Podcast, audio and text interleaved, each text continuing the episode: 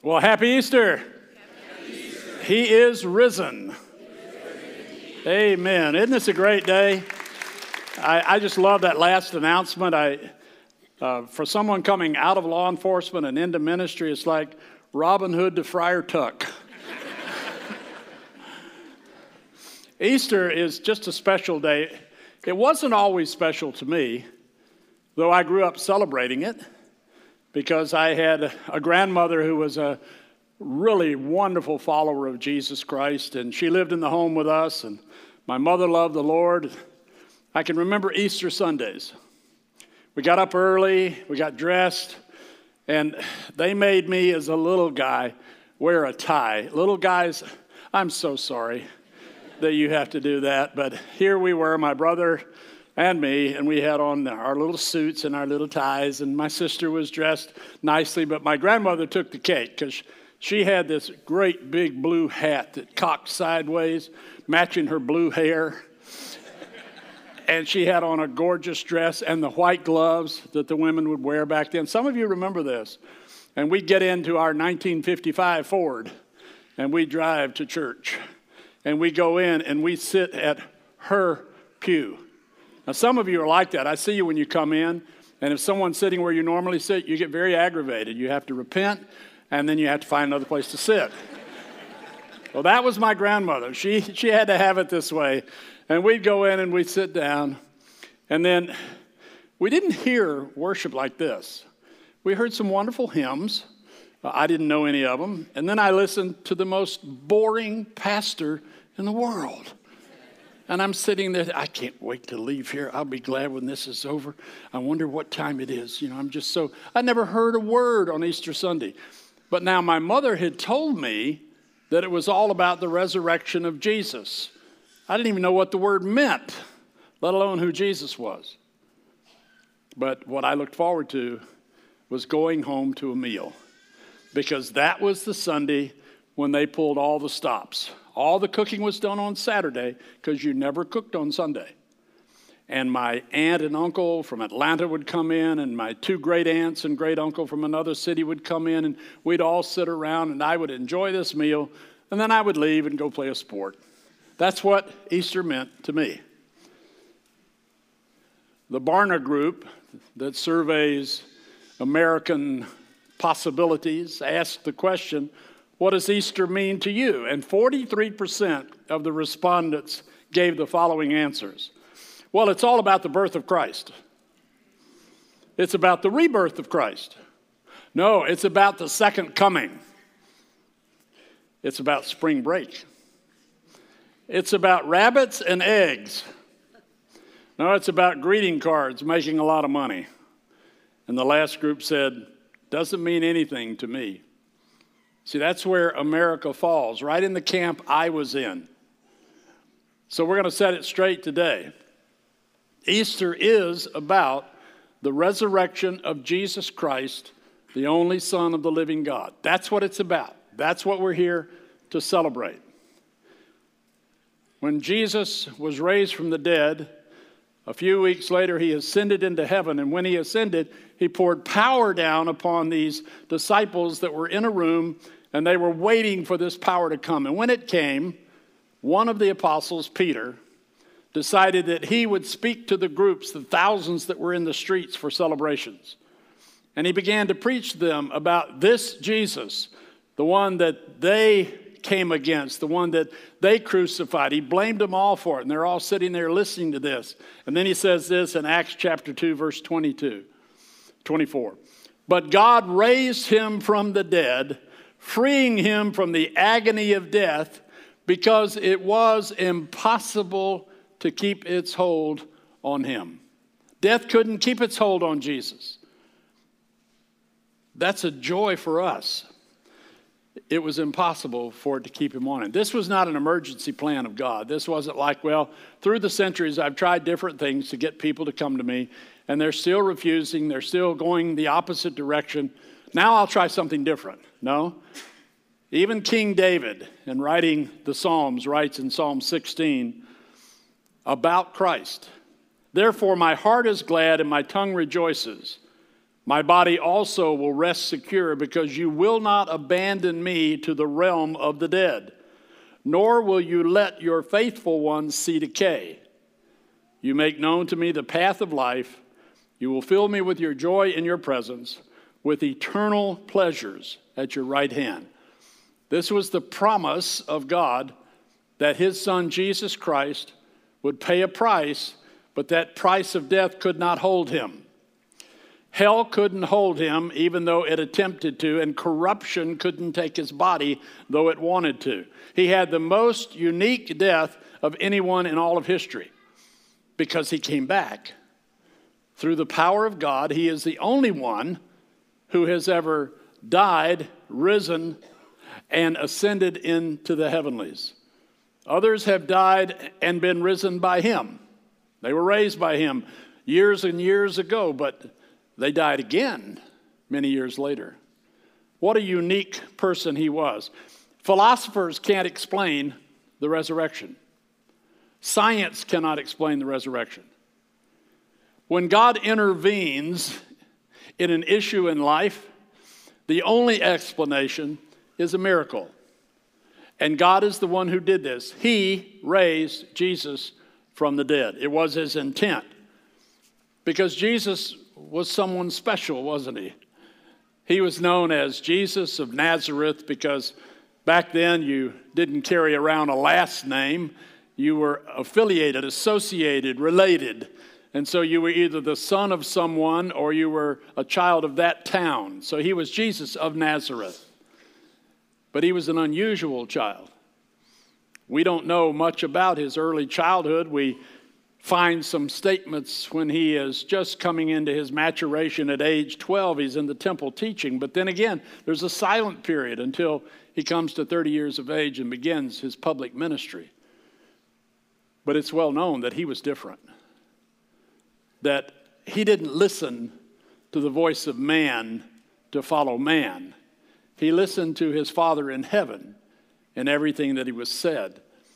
Jesus was specifically driven to please his Father in heaven. He refused to listen to anything else. God had said, He is a man approved by me. And the word approved there means pointed out. So Peter, in that upper room, pointed out to the crowds that Jesus has been raised. And that statement has come down through the centuries to us. So that this morning, the Word of God says still, Jesus has been raised. And He's the only one who's ever done this. I'm pouring Him out this morning because I want to make sure you know Him. See, that's the purpose of the church unconditionally to love every one of you right where you are. That's how I was loved. And Jesus comes into your life and He changes your life radically, gently lovingly. And he brings you to a point of recognizing that he is the only hope you have because he's the one who accomplished three things for us. He accomplished an atonement, our acceptance, and an ascension. All three of those affect our lives. So let's look first at atonement. What does that mean? Well, it's a theological word. It's also used in, in history, and it's where someone is injured and the person who injured them needs to pay them for that injury. That's atonement, when you pay someone whom you have injured. I remember being a private investigator with the largest negligence law firm in South Florida for a few years. And I remember being called into an attorney's office one day, and there was a lady sitting there, and she was very upset and disgruntled because another man who had been in this lawsuit had received more of a settlement, more of an atonement. The people who hurt him paid him. And I said, Well, he was more seriously injured than you were. She said, Nope. He was walking along the street when the accident happened and he jumped in the back seat. I said, Well, then he went about getting that, and I'll use our word, atonement, in an unrighteous way. He shouldn't have that. And you see, so many of us try to find that atonement, that appeasing God through the things we do. We lie, we steal, we cheat. We try to find everything we can. We think that our life is important enough to get us an audience with God, that who we are, what we own. We're wrong. We're not just wrong, we're eternally wrong. The only means of salvation, the only means of being reconciled to God, is for the atonement that Jesus Christ made for you, for me, to be placed upon you. That He stands between you and the Father as the one who represents you. Paul says Jesus emptied Himself. He, he left glory, He left heaven. He was still 100% God, but He became 100% man, and He lived a life knowing who He was, listening to the voice of God because he knew he alone would be able to make the payment that was necessary. And because he made that infinite payment, it has an infinite effect. That once I receive Christ as my Savior, I know that now forever I am His, not based on anything I've done, not based on any position I hold or people I know based solely on the finished work of Jesus Christ. God put a price on salvation, and Jesus paid that price. That you and I negotiate all the time, don't we? On prices. We want to get it as low as we possibly can. And I think that's what some of us do with Christ. Is we think if I just do this, he'll accept me. If I just do that, he'll accept me. The exciting part is he accepts you when you do absolutely nothing. He accepts you right where you are in your life. As Pastor Allen said, all the busyness, all the stuff that's going on in your life that's keeping you trapped in, God loves you through all of that. He is there and He is with you because He made a covenant. Now, a covenant was a contract. And in those days, when the patriarchs were around, Abraham, Isaac, and Jacob, the way you cut a contract with one another is you made a deal. I'm going to buy a car from Pastor Allen. Pastor Allen agrees on a price with me, and I agree to pay the price, and he agrees to give me the car, so we're going to swap things. But before we do that, if we lived back then, it wouldn't have been a car, it would have been a horse or a wagon. We would have agreed, and then I would have gone and gotten some animal, some birds. He would have done the same we would cut them in half and we would have a path between them, and it would be a bloody path. And on either side would be the sacrificed animals. And then he would start on that end, and I would be on this end, and we would walk and we would pass each other and change ends. Now, what does that mean? That means, Pastor Allen, if I pay you the money and you don't give me the car, then the blood is on you. If I don't pay you the money, then the blood is on me. Real simple principle. God takes Abraham. At this point in Abraham's life, he was called the shorter name Abram. And he makes a promise to Abram. I want to show you what it is Genesis 15. As the sun was setting, they've already made the sacrifice, but they haven't walked yet through the pieces. As the sun was setting, Abram fell into a deep sleep and a thick and dreadful darkness came over him. Then the Lord said to him, Know for certain that for 400 years your descendants will be strangers in a country not their own, and that they will be enslaved and mistreated there. But I will punish the nation they serve as slaves, and afterward they will come out with great possessions. You, however, will go to your ancestors in peace and be buried at a good old age. In the fourth generation, your descendants will come back here, for the sin of the Amorites has not yet reached its full measure. Now, here comes the point where the walking takes place. When the sun had set and darkness had fallen, a smoking firepot with a blazing torch appeared and passed between the pieces. On that day, the Lord made a covenant with Abram. All that figuration there, all that you're seeing the blazing torch, the smoking fire pot. It's, it's the smoke of the Holy Spirit, the fire of God. It's God walking between the pieces while Abraham's asleep. And God walks both ways. So, what he's saying is this Abram, to you and to all your descendants, if you fail to keep the covenant, and you will, the blood is on me. So, all the way back there, God is saying, the only way I can appease my own wrath toward evil, toward sin, is if I'm willing to shed my own blood. Thus, he sent Jesus Christ, his Son, who is fully God, the second person of the Trinity. And he spilled his blood because through the shedding of blood, there is the forgiveness of sins. But not only did he die, but by dying and rising from the dead, he was accepted by the Father. And his acceptance means our acceptance. Matthew 3:17 and a voice from heaven said, "This is my son whom I love; in him I am well pleased."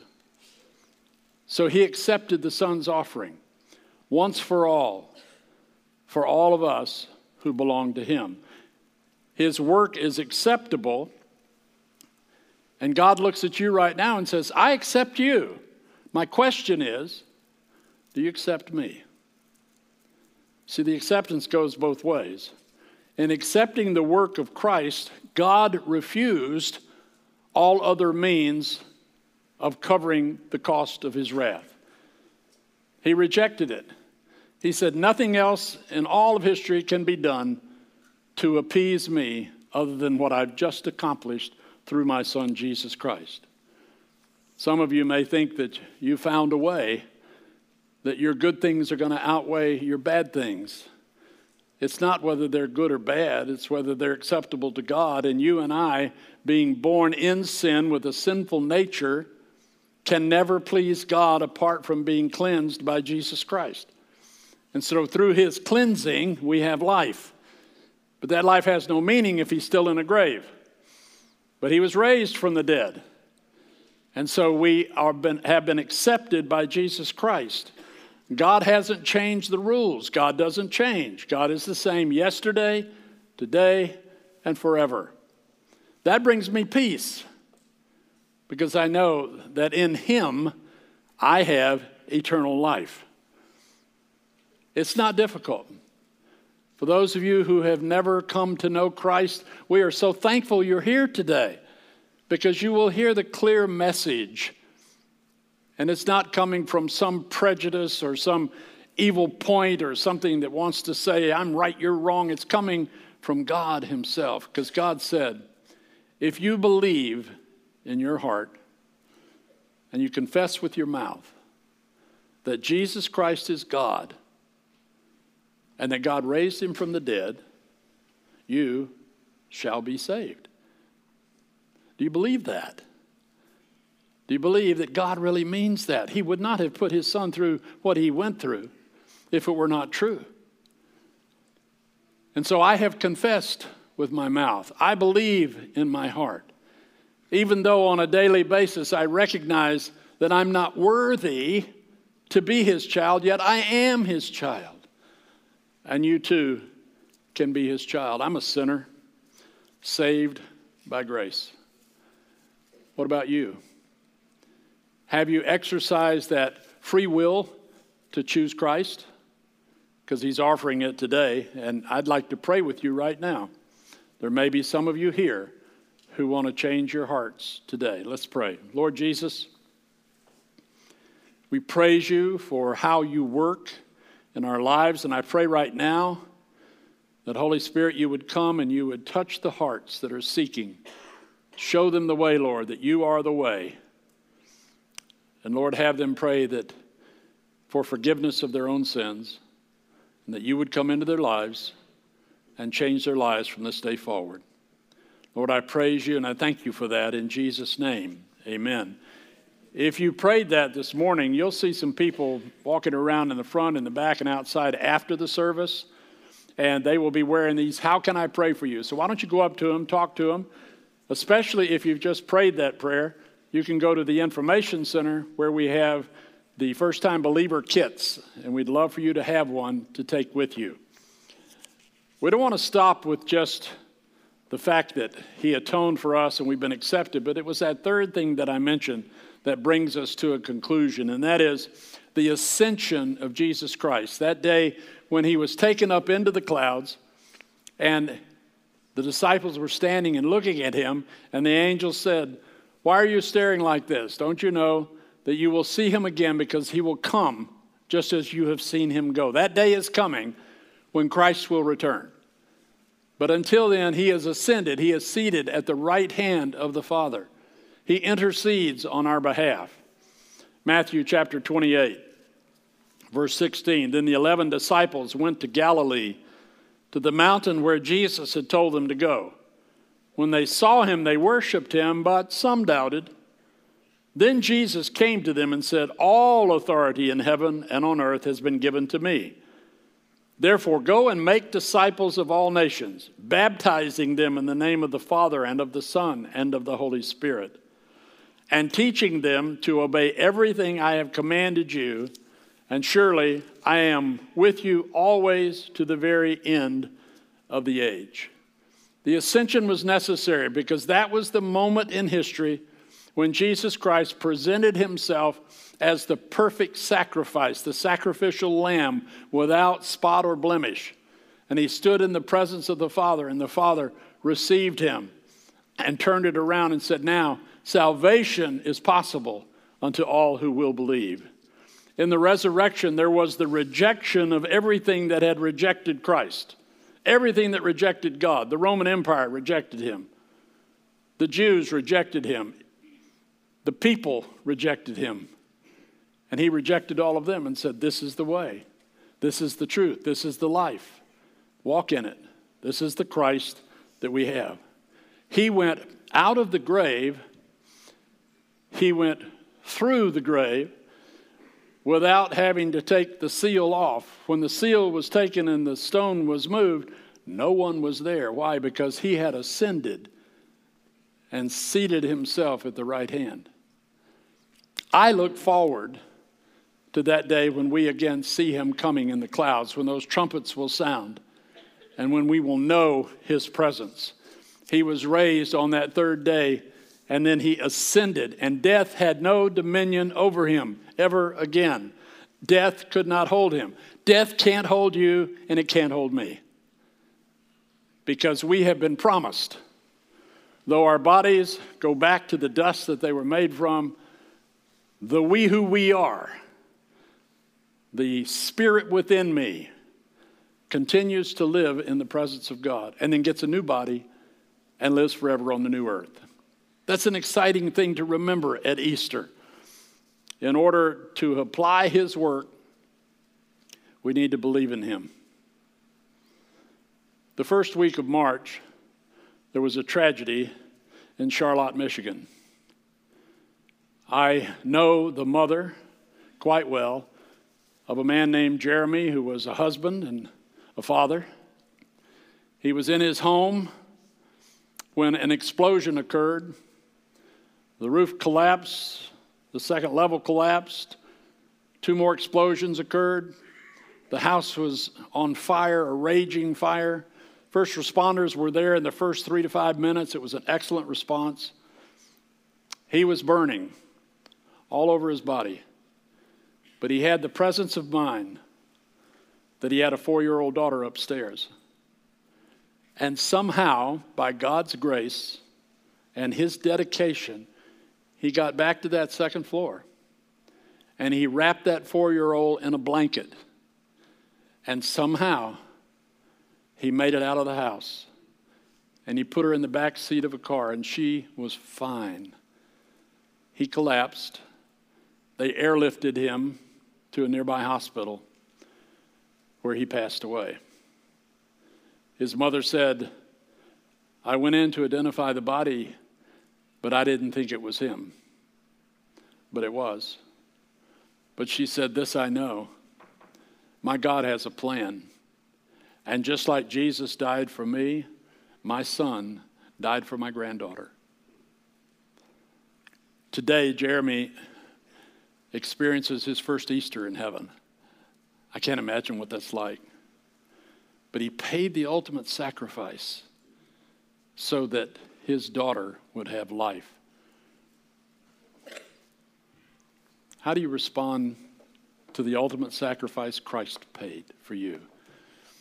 It's my prayer that you really will take it seriously and that this will be the continuation of a great celebration in your life or that you will begin that celebration today. We have some who are celebrating with us this morning, and it's, it's really exciting. They're going to be baptized right over here. You're going to see them. It's an exciting moment. Baptism is part of the response that we have as believers in Christ, and it really fits into Resurrection Sunday because you are buried with Him in baptism, you are raised with Him to the newness of life. Now, they're going to be wearing t shirts with this white band across, and each of them has written the one word that expresses what they think and believe about what they're doing this morning. So, what I want you to do is to rejoice every time someone comes out of that water, yell and scream.